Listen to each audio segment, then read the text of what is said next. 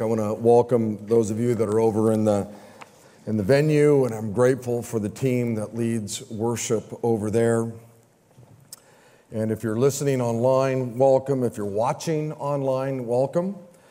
We have lots of people that uh, in this modern technology that uh, just hear God's word um, in lots of different formats. If you have a Bible, you can turn to Nehemiah chapter 2. And we have worshiped the, the Lord today uh, by singing songs to Him. We have worshiped the Lord today by um, giving our gifts to Him, our first fruits to Him. We have worshiped the Lord, at least over here, through baptism and watching people be obedient to the Word of God. We have worshiped the Lord through a time of prayer and now we're just going to continue to worship the Lord through the proclamation of His, of his Word. There's lots of ways that we honor the Lord and worship the Lord. And this is one of them. If you don't have a Bible, um, uh, all the verses, or most of them, will be inside your program, so you can see the Word of God for yourself, or they'll come up on the Jumbotrons so that you can see the Word. It's the Word that is important, whether whether I actually have you turn or whether you look at it in a piece of paper up on those jumbotrons, it's the word that's powerful. Doesn't matter the context of it, it's the word that's powerful. And we want you to see that for your, yourself. Uh, we're in a series here on, on leadership, and we're looking at the life of Nehemiah as our example. Um, he was a, he was a, a great leader. And yes, the, the book of Nehemiah is a historical book. It's historically accurate. It gives us a, a piece of history of the Jewish people and how God was interfacing with them. But it's much more than that. There are some great principles that we can dig from the book of Nehemiah, that we can mine from the book of Nehemiah, that can help us today as it relates to, to, to leadership. Proverbs chapter 28 says this When there is moral rot within a nation, its government topples easily, but wise and knowledgeable leaders bring stability. One version says, But a nation will be strong and endure when it has intelligent, sensible leaders. Beloved, when, when you have good, intelligent, wise leadership, it, it, it, makes a nation strong. It brings stability to it. But, but I think you could also apply this to other areas. And I talked about this a few weeks ago. I think you could say a family will be strong and endure and have stability when there's good, intelligent, wise leadership within that family. I think you could say a business will be strong and endure and have stability when there's good, wise, intelligent leadership within that business. I think you could say your own personal life will be strong and endure and have stability when you lead your own life in a God honoring way, in a wise way, in an intelligent way, a sensible uh, way. So far, we've looked at two major characteristics of a good leader. Number one, a good leader understands the importance of prayer. And we obviously saw that in the life of Nehemiah. Okay, good uh, leadership always begins with prayer. Our brother James said this in James chapter 5. He says, When a believing person prays, great things happen. When a believing person prays, and that doesn't mean a believer. There are lots of believers who just don't believe. They just don't really believe that God can do what He says He can do. But when you're a follower of Christ and you really believe, you really believe, and you pray, wow, amazing things happen. Amazing things happen. And number two, a good leader understands the importance of planning. And we certainly saw that in the life of Nehemiah. Uh, Proverbs chapter 4 says, Plan carefully what you do, and whatever you do will turn out right. And the Proverbs are just that. They're Proverbs. They're not promises necessarily. Sometimes you can plan and plan and plan, and things can go haywire. But usually, when you sit down and you plan and you think some things through and you really kind of thought it all out, and then you unpack the plan, it usually goes okay. Usually it goes pretty, you know, pretty well. Well, today we're going to look at a third major characteristics, uh, characteristic of a, of a good leader, and that's the importance of motivation. Good leaders know how to motivate people to action. You see, it's one thing to pray, it's, a, it's, a, it's another thing to plan, it's a whole other thing to then gather the troops to actually move and take action on, on the plan. And in our text today, we get a clear example of how to go about motivating people to accomplish a goal. We're, we're, going to see that in the life of, of Nehemiah. Now, let me uh, give us just a, a, a quick um, setup. Let, let, me tell you a little bit about the book of, of, of Nehemiah. Some of you, most of you know it probably pretty well. But there are some of you that are visiting today, and, or maybe you're new in the faith. So I want to make sure you understand what the book of Nehemiah is about and, and, and all of that. God had come to the Jewish people and gave uh, them some decrees, some uh, commands. Uh, God said, Hey, I want you to do this, and I, I, don't want you to do that. I want you to, to, to, to, to do these things with your life. I don't want you to do these things. And He made it very clear to the, the, the nation of Israel what, what God wanted through these commands and decrees. But the uh, Jewish people said, No thanks. They didn't want to follow God's commands. They didn't want to follow the, the decrees of God. And whenever you do that, it always comes with, with a consequence. Even today, God has left us some commands, some decrees. He says, Here are the things I want you to do with your life. Here are some things that I want you to stay away from. Here, here, here are some things that, that, that I want you to use your one life for. Get involved in these things. Uh, these things over here I want you to stay away from. Don't, don't, don't do these kinds of things.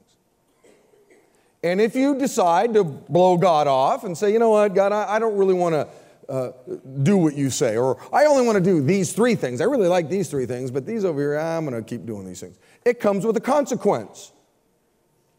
The Bible teaches very clearly that when you blow God off, when you sin, when you rebel against God and His Word, it comes with a consequence. Well, when the Jewish people in Nehemiah's day uh, uh, disobeyed God, it came with a consequence. The people were living in a city called Jerusalem, and God allowed an invading army, the Persian army, to come, and they broke down the walls around Jerusalem, and then they they, they came into the, the town like locusts and you know knocked over all the buildings and man it was a, it was a mess and they, they captured all of the people and they deported them to a, a place called Babylon. Today, Babylon is where Iraq is. So if you're reading your Bible, and ever, whenever you read the word Babylon, just think of where Iraq is today, and that's where Babylon was. So God allowed the city to, to just be in ruins, that the temple where the Jewish people worshiped God was destroyed. And then they were deported. They were taken into captivity and taken from Jerusalem about 800 to 1,000 miles to, a, to, to, Babylon. It was, uh, the consequence was, was pretty, pretty severe uh, for disobeying the, the Lord. Well, um, there came a moment when God began to extend his grace to the, the, the Jewish people. He began to extend his mercy to them, and he allowed a, a first wave of Jewish people to go back the 800 to 1,000 miles to Jerusalem. And this first group, obviously, when they arrived, man, they, they just, it was just a, a bloody mess. Uh, I've, I've told you, imagine those pictures that we saw of when Hurricane Katrina went through and, and, and ravished, you know, uh, New Orleans and all of that, or, or uh, Sandy recently, and you saw the pictures of all those homes and businesses and the mess that Sandy did. Well, that's what Jerusalem looked like. It was a mess. The walls are tore down, all the houses were tore down, the businesses were tore down, the, the temple was tore down. And so that's what greeted this first group of Jews that got to come back. So you can imagine they were super bummed out and depressed, and the morale was down. I mean, their, their city was just was devastated. Well, it wasn't long after that, about 20 years after that, a guy by the name of Zerubbabel actually rebuilds the temple. The walls were still a mess and the city was a mess, but at least they rebuilt this, this temple. They got it rebuilt where they could worship the Lord. Well, then there came a moment when a second group of uh, Jews got to come back to the city of, of Jerusalem, and it was still a mess, and morale was low. And by this time, there was a guy named Nehemiah who had been born in Babylon. He, he had never been to Jerusalem. His mommy and daddy were probably uh, the ones taken off in captivity. He's born in Jerusalem, he's never been there. And there comes a moment when his brother comes back home. His brother went to Jerusalem, saw the mess. He comes home and he tells his, his brother Nehemiah, hey, Jerusalem's a mess. The walls are all down, the city's in ruins. Man, everybody's depressed, you know? It's just doom and gloom. Who wants to walk around the city? There's nothing to do. It's just a mess. And there's just wailing and crying and, and you know, all kinds of stuff, you know, going on. It wasn't, it wasn't good. It just so happens that Nehemiah was kind of high up in the Persian government. He was a cupbearer to the king. And a cupbearer was kind of like uh, being a prime minister. He was kind of like the secret service agent. He kind of protected the, the, the, the king. So he had access to the king. Well, when Nehemiah hears how, you know, you know, how goofed up Jerusalem was, it really broke his heart. And he began to pray. The Bible says he prayed for days and days and days, and in Hebrew it has kind of this sense that it, it was really months.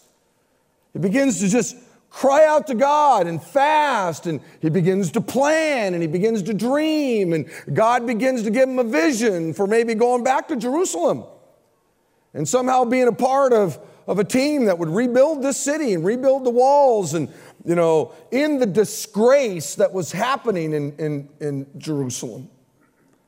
And so, after about four months or so, um, he gets a chance to talk with the king. God opens a door, and the king says, Hey, Nehemiah, you know, you look sad. What's going on in your life? What's happening?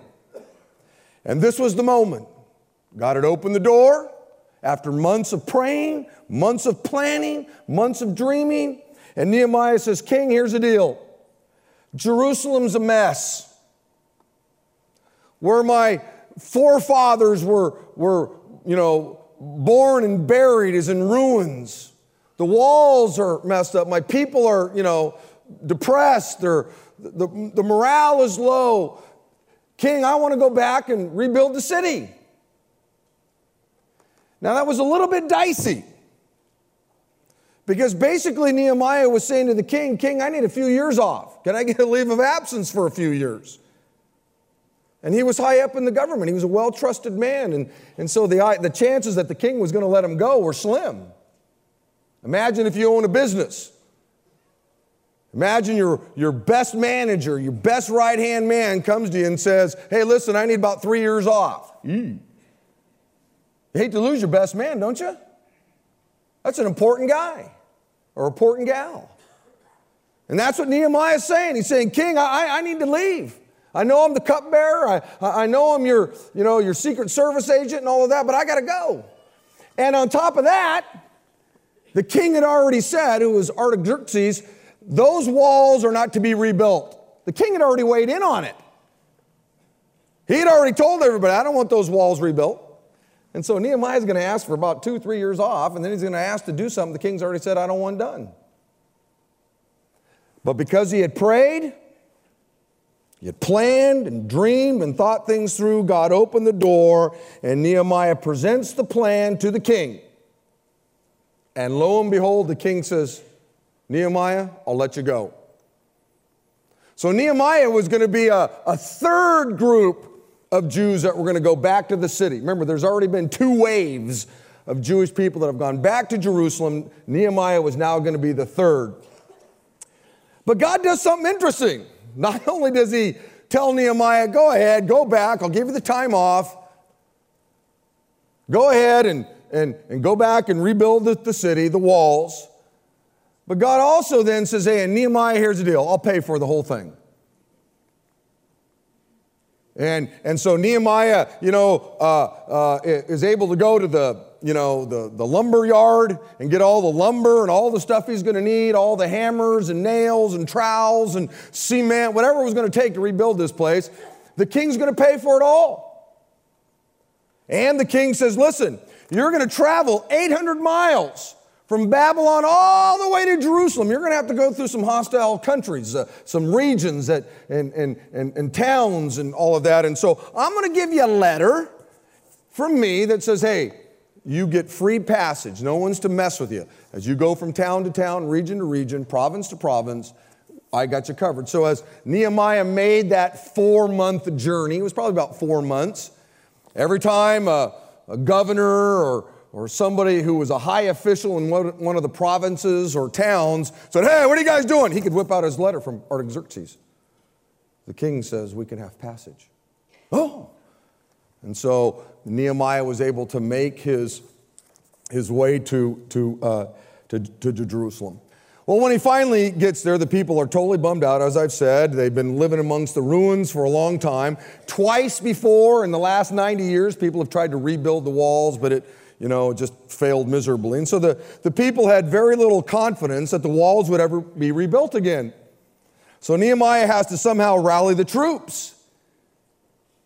He's got to somehow gather this group of people and get them excited about, you know, rebuilding the town, take action. And we know he did because in verse 18 of our text it says, They replied at once, Yes, let's rebuild the walls. And so they began the, the good work. The question I want to deal with today is how did he pull it off? How did Nehemiah do this? What, what is it in this text that we can mine and see how he got people to go along with, with the plan? You see, he used to just be a servant under the king. Now he's been promoted to manager. He's now been promoted to supervisor. He's now going to show up in this city, no longer just a servant of the king, but he's now the manager. He's now the supervisor. And he's got a plan, he's got to institute, he's got to rally the troops. And I do think that there are some nuggets in here, whether you're trying to rally your family, you're the leaders of your family, some of you are the, the leaders of your business. You own the business, and maybe there's a new plan that God has laid on your heart, and you got to rally your, your employees. How do you do that? Maybe, you know, you, you started off as just an employee somewhere, and, and now you're the manager. And you've got a thought, you're the supervisor, and you've got a thought on how to take the, your department to a new level. How do you rally the people around you? You see, there's all kinds of real practical things in this story. And so let's, let's just read our, our text together. Nehemiah chapter 2, look at verse 9. It says, When I came to the governors of the province west of the Euphrates River, I delivered the king's letters to them. The king, I should add, had sent a, along an army officer, army officers, and horsemen to protect me. But when Sanballat the Horonite and Tobiah the Ammonite official heard of my arrival, they were very displeased that someone had come to help the people of Jerusalem. This is a great story.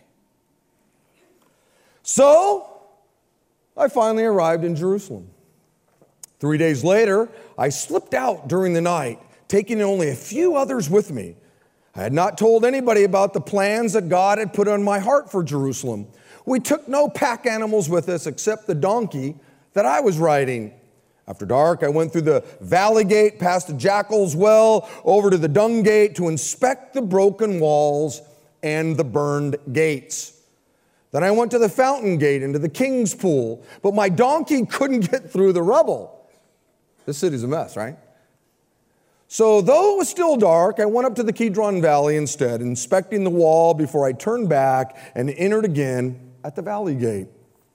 The city officials did not know that I had been out there or what I was doing, for I had not yet said anything to anybody about my plans. I had not yet spoken to the Jewish leaders, the priests, the nobles, the officials, or anyone else in the administration. But now I said to them, You know very well what trouble we are in. Jerusalem lies in ruins and its gates have been destroyed by fire. Let us rebuild the walls of Jerusalem and end this disgrace. Then I told them about how the gracious hand of God had been on me and about my conversation with the king, King Artaxerxes. They replied at once, Yes, let's rebuild the wall. So they began the good work. But when Sanballat Tobiah and Geshem, the Arab. Ah, there's another guy. They heard about our plans. They scoffed. They mocked us. What are you doing? Are you rebelling against the king? They asked. And I replied, The God of heaven will help us succeed. We, his servants, will start rebuilding this wall. But you have no share, you have no legal right, and you have no historic claim in Jerusalem. Now, that's historical fact. You just read some, some Jewish history. And on some plane, just learning Jewish history is a good thing. But because I, I, I want to make it practical, I, I, I want to find some things that can help all of us in our leadership skills. We've talked a lot about praying, we've talked a lot about planning. And now we need to talk a little bit about how to, how to, how to, how to motivate people. Okay? Um, so, so, number one, and I'm only going to really hammer the, the first three or four, and then the last three, I'm just going to give you the, the fill in the blank so you don't panic. And uh, you can go home in peace. Okay? I'm not even going to talk about the, the last three. Uh, all right? Uh, number one, a, a good leader, a good motivator, they just expect opposition. You got to expect it. Just have to expect it. Verse 9 When I came to the governors of the province west of the Euphrates rivers, I delivered the king's letters to them. You see, Nehemiah knew he was going to have trouble. And so we saw last week where what did he do? He asked the king, King, I'm going to need some letters. I'm going to need a letter that as I go through these different provinces, I can just hold up and go, Look, Artaxerxes says I can go. He knew that there would be people who wouldn't like the plan. He knew that there would be opposition to what he was going to do. Now, up to this point, he doesn't know about Sanballat, doesn't know about Tobiah, and he doesn't know about Geshem, but, but they're coming, right? Nehemiah hasn't even arrived in Jerusalem. And there's already opposition to his plan. And by the way, you find these two guys throughout the book of Nehemiah. They're like a bad penny, they just never go away.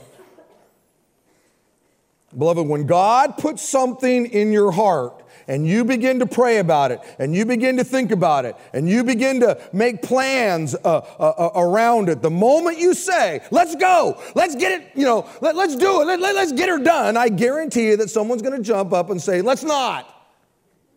That's stupid. That's not the way we've done it around this place. That's not the way it happens here. We've always done it this way. What are you doing? There's always going to be those people.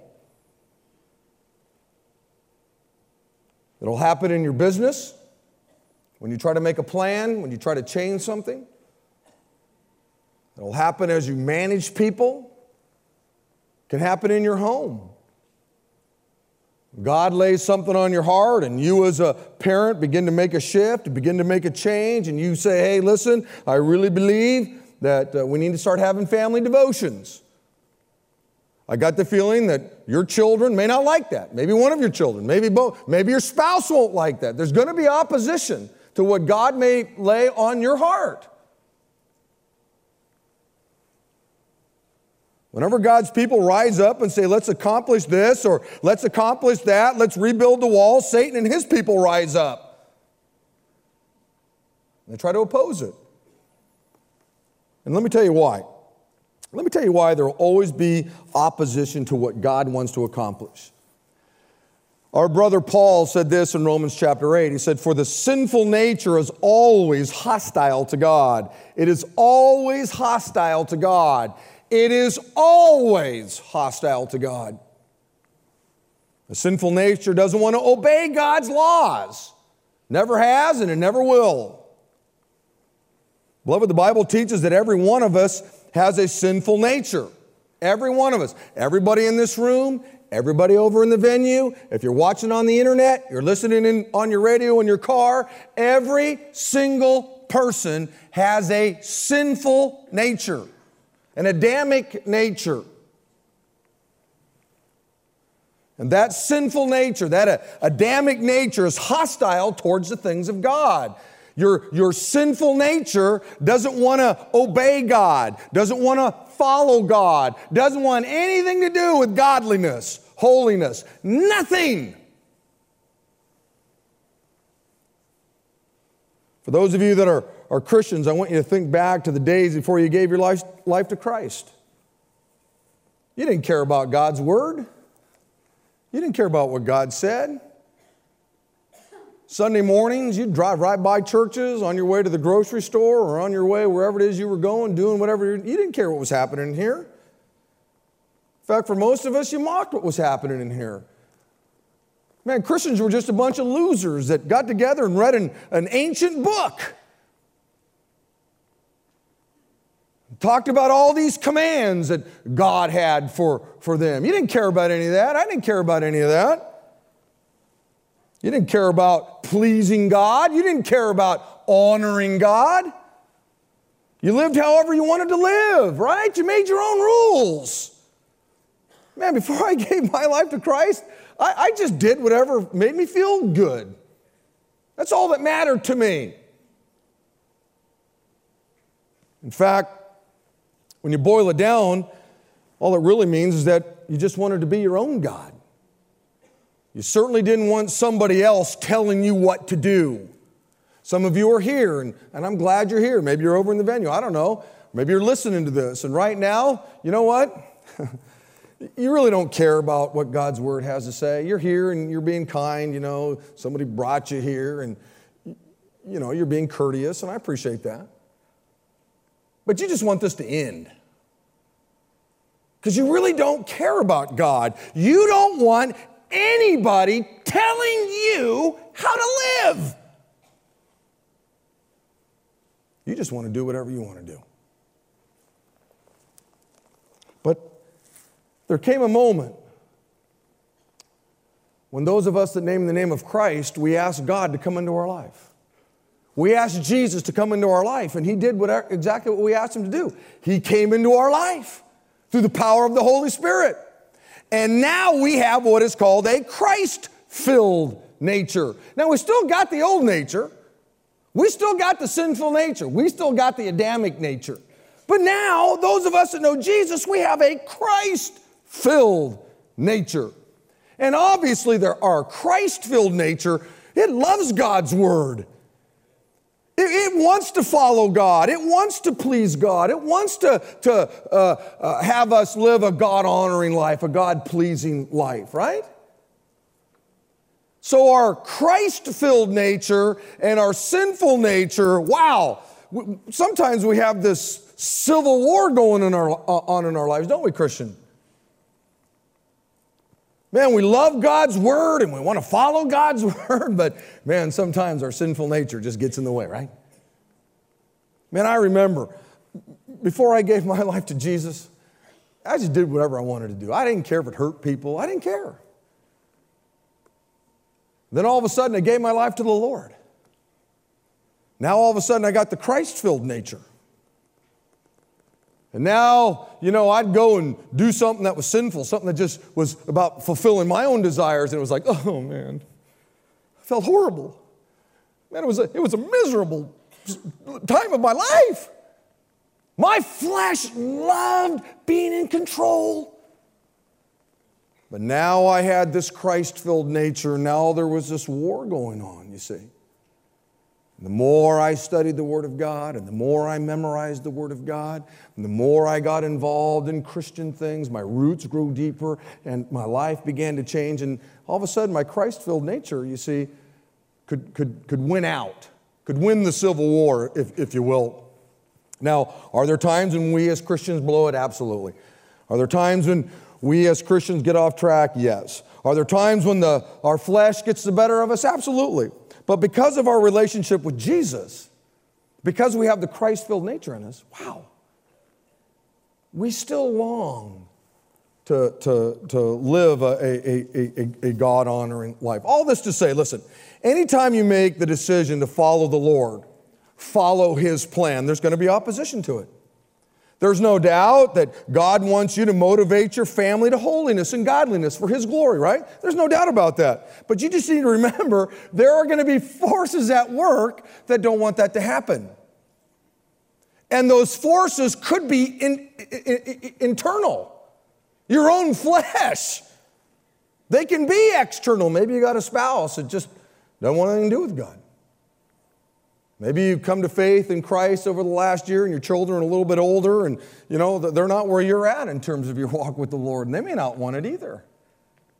You want to bring them to church and expose them to the things of God and they're going, "No, no, no, I don't want any of that, man. That's good for you, mom. That's okay for you, dad, but don't don't drag me into your little Christian world." You see because they have the sinful nature and it opposes biblical things. They want any part of of, of, biblical things. There's no doubt that God wants you to build your business on biblical principles for His glory.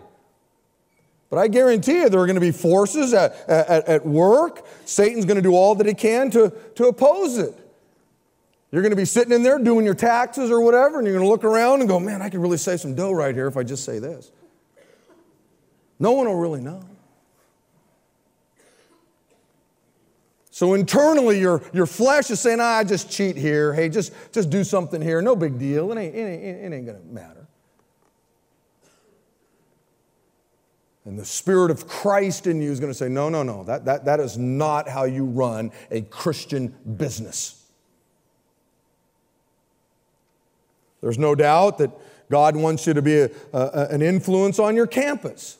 Some of you are teachers. We have lots of great teachers here the, who teach in private schools and public schools. And God wants you to be a great leader, a great influencer on your campus. Some of you are students, so maybe on a college campus, a high school campus, a, a junior high campus, or, or whatever. And God wants you to be a leader there. God wants you to be an influencer there. just, just buckle your seatbelt. There are forces at work that don't want you to, to, to somehow you know, honor God with, with your life there. And in some cases, it can be the federal government steps up and says, Not here. Obviously, this country was founded on biblical principles. This country, that the textbooks in our public schools were all the Bible. Just got to go back in history and look today. if you're a teacher, man, and you got to be careful, don't you? You just can't have your Bible out. You just can't be reading your Bible at your desk. Man, you, you, can, you can get in some trouble. There's going to be opposition, but, but take heart, Christians. Whether, whether you're a, a, a manager in a place and you want to you know, manage your department in a God honoring way for God's glory, maybe your supervisor above you is going to ask you to, to to, to compromise what you believe in. Maybe you're on a school campus and, and look, you take courage. Thank the Lord that you're where you're at. And you just be salt and light there where you're at. Anyway, look, uh, God put something on, on Nehemiah's heart. Go to Jerusalem and rebuild the city, rebuild the, the walls. And before he, you know, did anything, he prayed and thought about it and he planned and Man, he hasn't even got to Jerusalem yet, and there's opposition. And you just need to understand, Christian, the reason why we face the opposition we face.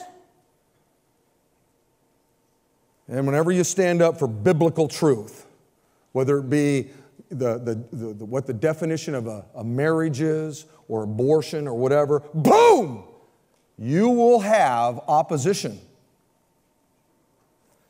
And it may come in the form of the most powerful man on the planet. the President of the United States.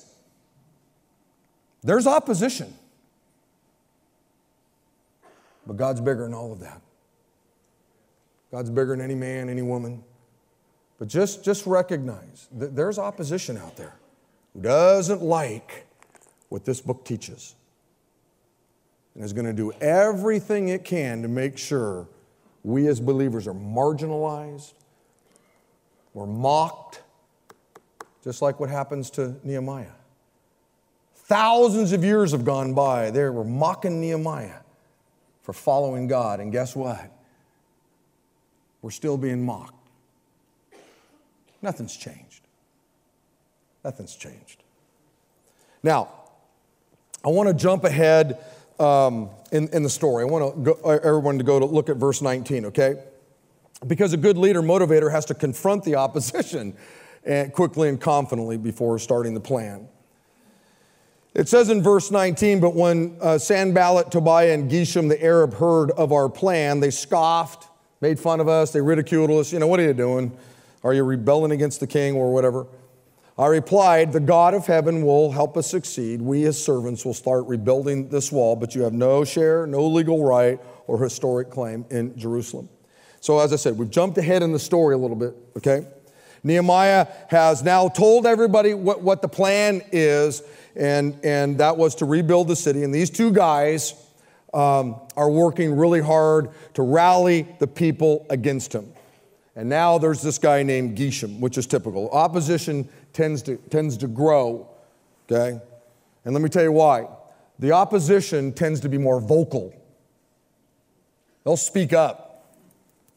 And they'll just they'll say all kinds of stuff and they'll rally the sinful nature within people that is in opposition to God. Okay? But Nehemiah immediately responds to these, you know, three, three losers. He says, hey, hey, hold on, hold on. The God of heaven is going to give us success. The God of heaven is going to give us success. And by the way, you don't have any part in this. It's kind of like the, the Jedi mind trick. You know, You'll have no part in this. You know, unbelievable. Now, I want you to notice that Nehemiah doesn't argue with these three guys. Listen to me. You never want to argue with your opposition because, because it never works. It never works. Someone said, you know, when you wrestle with a pig, the pig likes it, and all you do is get dirty. and, and that's the way it kind of goes, isn't it? One of the things I hate are all the yelling and screaming you see on TV, you know, and two people that are in opposite corners of stuff, they just yell and scream, and it's just ugly. I expect pagans to, to, to act like that, not those that follow the Lord. There's no reason to argue. Proverbs chapter 17 says, starting a quarrel is like opening a floodgate. So stop before a dispute breaks out. Just stop it. Proverbs 20 says it's to a man's honor to avoid strife, but every fool is quick to quarrel. You see a lot of fools on TV, a lot of fools. And some of them claim to know Jesus. Psalms 19 says, May the words of my mouth and the meditation of my heart be pleasing in your sight, O Lord, my rock and my redeemer. Here's my point Nehemiah doesn't argue Instead, he simply confronts them quickly and confidently. He simply says, Hey, here's the deal God's with us. We're going to do this because God said we're going to do it, and you have no say in it. That was it. You don't see him yelling and screaming across, you know, a room or anything like that. And because he doesn't argue about it, because he just quietly, quickly, confidently, you know, responds. I think the Jewish people that were standing around that had lived in such despair for decades, I mean, over the last, whatever it was, 90 years, you know, they've tried to rebuild the city twice and the walls twice and it always failed. And here comes Nehemiah and he's, a, he's told the plan to everybody. And I'm sure they were just kind of going like, yeah, whatever. You're just the next guy who's going to try this and it's going to fail. And all of a sudden, these important guys, Sanballat and Tobiah, you know, they're, they're, they're stepping up. And I'm sure they're going, oh no, you know, we're, we're toast. Nehemiah says, oh no, God's going to do this, and you don't have a part in it. I got the feeling that all the Jews that were standing around were going, whoa, whoa, whoa, whoa, whoa, this guy's different. He, just, he just invoked the name of the Lord. Whoa. Hey, maybe Nehemiah's a little bit different than these other guys that have come and tried to fix the city. This guy speaks like, like nobody else has, has, has, has spoken. So you always have to expect opposition, and then when it comes, you got to confront it. Maybe Maybe you're the manager of a, of a, of a, of a place and, and the owner or whatever, or the, your supervisor tells you, hey, listen, here's the new plan, here's the new strategy, here's what we're going to do, here's the new line we're going to launch or whatever. And you gather whoever it is that's under you and you begin to share the plan, and one of them goes, ah, I don't want to do that. Oh, no, no, no. I got it from up top. This is what we're going to do, and this is how we're going to do it, okay?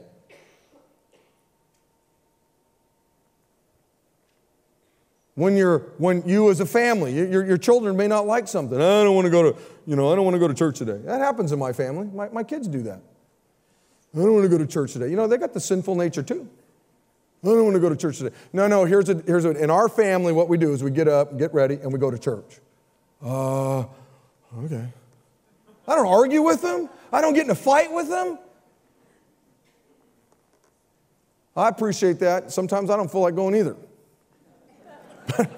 Everybody's waiting for me. I, I, I, I, got, I got to get there, okay? There's no reason to argue about stuff. There just isn't. You just share, hey, in our family, we get up and we go honor the Lord and we worship the Lord. And so, so just put your clothes on. You walk away. N- n- number three. Oh, man. And this one's critical a, a good leader, motivator, has good timing. Has good timing. Here, here's what happens he finally gets to Jerusalem, and all the people know he's coming. I mean, they, they can see the cloud of dust and you know all the camels that are coming. They, they can see the um, army brigade that's following him. Uh, they, they can see all the, the lumber, you know, that are on the back of all these camels making their way. And they, they, they get to Jerusalem, and I don't know, he checks into the Motel 6 or whatever it was. And, you know, all the camels are there. They got to get food for the camels and water for the camels, and all the people are there. But he doesn't do anything for three days. Nothing. It says, So I arrived in Jerusalem. Three days later, I slipped out during the night, taking only a few men with me. I had not told anybody about the plans that God had put on my heart. So for three days, he's sitting in the Motel 6 with his whole entourage. Why? Why did he wait three days? I don't know. And it was bugging me. So let me give you a few thoughts. Okay? I don't know whether this is why or not, but I'm going to give you a few thoughts because I just couldn't get my mind off of that thing. The guy has been praying and planning and praying and planning. He goes to the king, and the king finally says, Go, and gives him a blank check. And he finally, you know, gets there. You'd think, you know, he'd jump off his camel and, you know, go to work, but he doesn't. For three days, he didn't say a thing. Let me, let me give you a couple thoughts. I, I, think number one, he was resting. He traveled a long way, and he knew um, he knew he had a big job ahead of him. And before he pulled the trigger on this thing, I, I think he just needed to get some rest. Imagine, I rode on a camel for, you know, 10 minutes and my, to this day my back still hurts. I'm still taking, you know, ibuprofen for that moment. Imagine months of riding on a camel. I think he was tired. N- number two, I think he was praying. He was a man of prayer. We, we, we know that. He knows he's got this big job ahead of him. He knows there are people out there that are going to oppose what, he, what, he, what he's going to do. And so he, just holed up, resting and praying. He didn't want to take a move. He didn't want to do anything until he prays. Number three, I think he was still planning. I think he, you know, got a table out and, you know, put all of his architectural plans out on the table and, you know, had his guys in there going, okay, what about this? Okay, what about that? Hey, and, and, and he's reviewing the plan. And I think number four, and I think this is the big one, I think. I think he was building curiosity. I think everybody was going, dude, what's that guy doing here? I mean, he came all the way from Babylon. Artaxerxes sent him here. I hear he was like high up in the Persian government. And did you see all that lumber? What's going on? I don't know. I'm waiting for a press conference. And so, so every day, you know, the people are out there, hey, nothing, hey, nothing. And then all of a sudden, you know, there comes this moment when there's the podium. And now Nehemiah is going to walk to the podium. He's going to tell people the plan, what the goal is. And I think at that moment, because he's well rested. I think because he had prayed, he had still done some planning, he had built curiosity. When he walked up to the podium, man, it was like E.F. Hutton. Everyone was just, what's, what's that guy going to say? What's this about? Beloved, all this to say that, that, that, timing is really everything. Solomon said in Ecclesiastes chapter 3, there's a time for everything, a season for every activity under the sun. There's a time to be born, a time to die, a time to plant, a time to uproot. There's a time to kill, a time to heal, a time to tear down. And there is a time to build up. Time to weep, time to laugh, time to mourn, time to dance, time to scatter stones time to gather them up. Time to embrace, a time to reframe, a time to search, a time to give up, a time to keep, a time to throw away, time to tear down, time to mend, time to be silent. There's a time to speak, time to love, and a time to hate, a time for war, and a time for peace. Beloved, the Bible clearly teaches that there is a proper time and place and procedure for every matter under the sun. And a good motivator, a good leader knows when the timing's right. Um, when I come home from work and I got my briefcase, you know, on my shoulder and my clothes, you know, and I come in and I'm sure that there are things that have happened in the house that day that I need to know about. My wife is smart enough and wise enough to know that as soon as I open the door, that ain't the time to rush me and lay on me all the stuff that's happened during the day. Because I'll go get in my car and head back to my office. I, would rather be there. I got a couch in there. I'll, I'll sleep there. I, you know, can you give me a second to put down my briefcase, take off my coat? My dogs love me. They don't care. They ain't got nothing to say, but let me just wrestle around with them for a few minutes. Can I do that? How about I get a little food in my stomach? It's been a long time since lunch.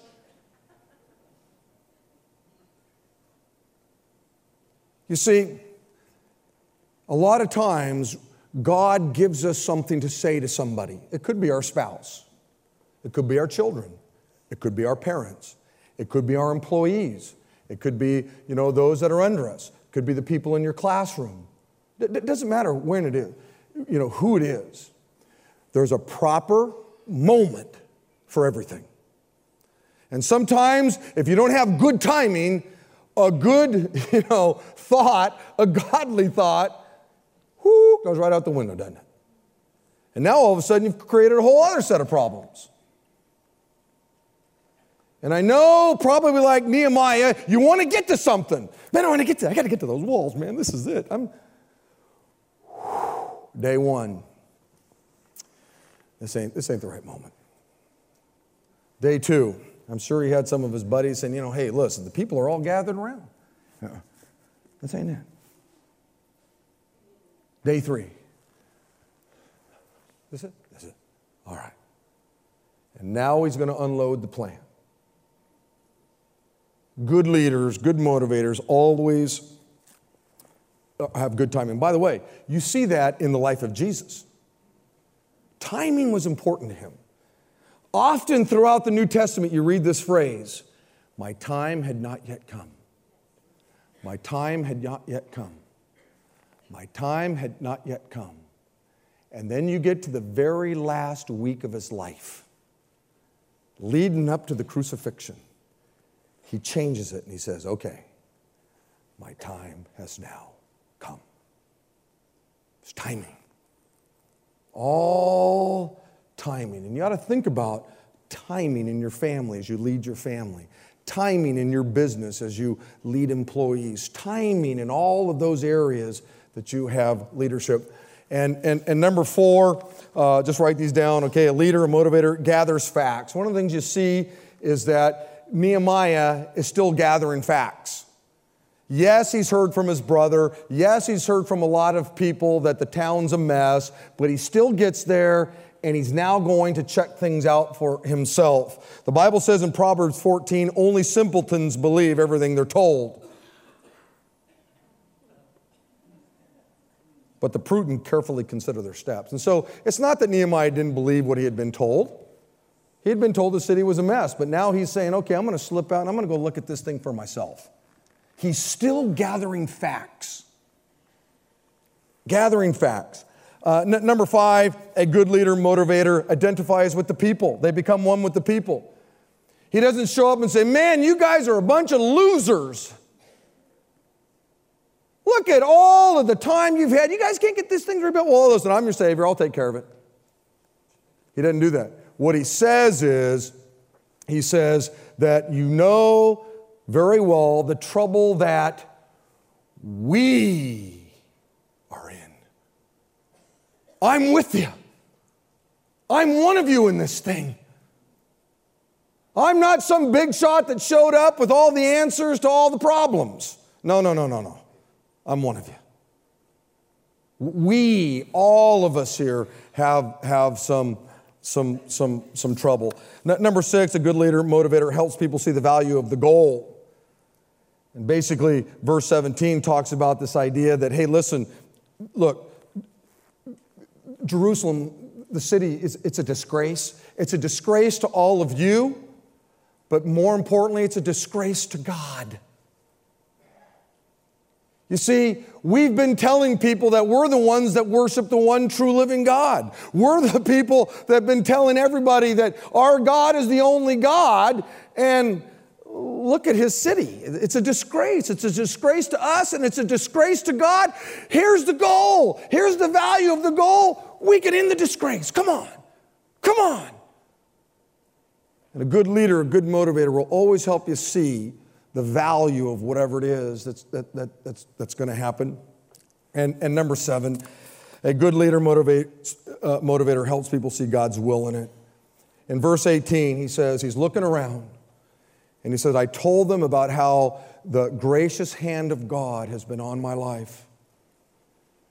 So imagine all these Jewish people are all around, and, and he, he says, Man, I, I, I want to tell you the story. He gives them a personal testimony. Hey, man, God has just unbelievably been guiding me. In fact, let me tell you how it happened. I went to King Artaxerxes, asked for a bunch of time off, and he gave it to me. I asked to rebuild the walls, and he said, Go for it. I asked for safe passage all the way here from Babylon. He gave me letters to present to all the, all the different governors. I asked for the, for the name of the guy that was the Home Depot manager, and he gave me the guy's name and paid for all the wood. I didn't ask for an army escort, but he gave me one. And so if you were one of these, you know, Jews in the city, all of a sudden, he's showing them this is God's will. This is God's will. And so, man, I'm sure all the men and people are going, oh man, th- th- this has got, you know, potential. And that's why verse 18 says, they replied at once, yes, let's do it. Let's rebuild the walls. Let's end this disgrace. Let's, let's do it. And so they began this good work. Unbelievable, some of these, these principles. I, it's been my prayer that somehow we, we take a bit of history, nothing wrong with just looking at history, but maybe trying to see how it might apply to our lives and leadership in other areas. You got to pray, you got to plan, but then you got to be able to motivate people to action wherever that, that might be. Why don't you stand up and let me, um, let me pray. Over in the venue, why don't you stand and Father, thank you, Lord, for today. I have really enjoyed, man, I enjoyed last night, Lord. I enjoyed today. So thankful for those that um, have followed you in the area of baptism, that we were able to baptize over here in the main auditorium. So thankful we could worship you through great singing. We could worship you through our giving. And thank you for this incredible historical book. This is real history. I'm thankful that it's recorded for us. And may the, some of the principles contained within this little story of Nehemiah help us all. And Pastor Scott, would you now close our, our time?